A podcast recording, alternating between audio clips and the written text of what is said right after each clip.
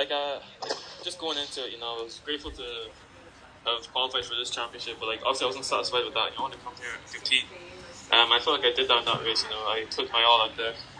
Um, unfortunately, it wasn't good enough to move on, but you know, there's a lot of positive I can take from the race.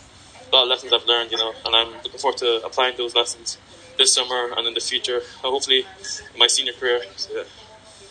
And running in an empty stadium, I'm sure nothing new compared to Abbotstown. But how was it out there today on your Yeah. first major championship? Uh, you know, there's still like a bit of an atmosphere up there. Like it wasn't too bad, honestly. Like you know, I'm used to I'm used to the empty stadium, so yeah, it wasn't too bad, honestly.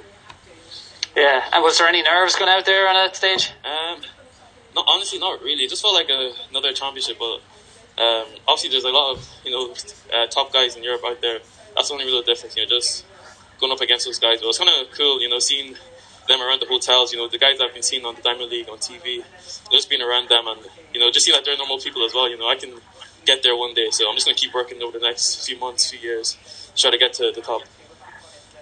And it's been a huge breakthrough season. Like, what did you make of that? You know, the 673. Did that take you by surprise two weeks ago?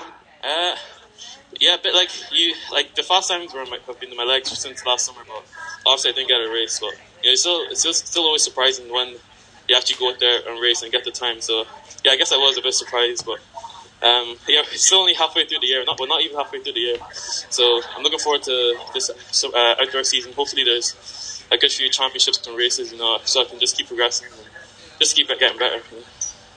And what's going to be next up on the bill? Have you any kind of what's what's the next few months going to look like? Uh, just um, probably just preparing for my hundred. You know, uh, so yeah, this summer hopefully there's the European under twenties.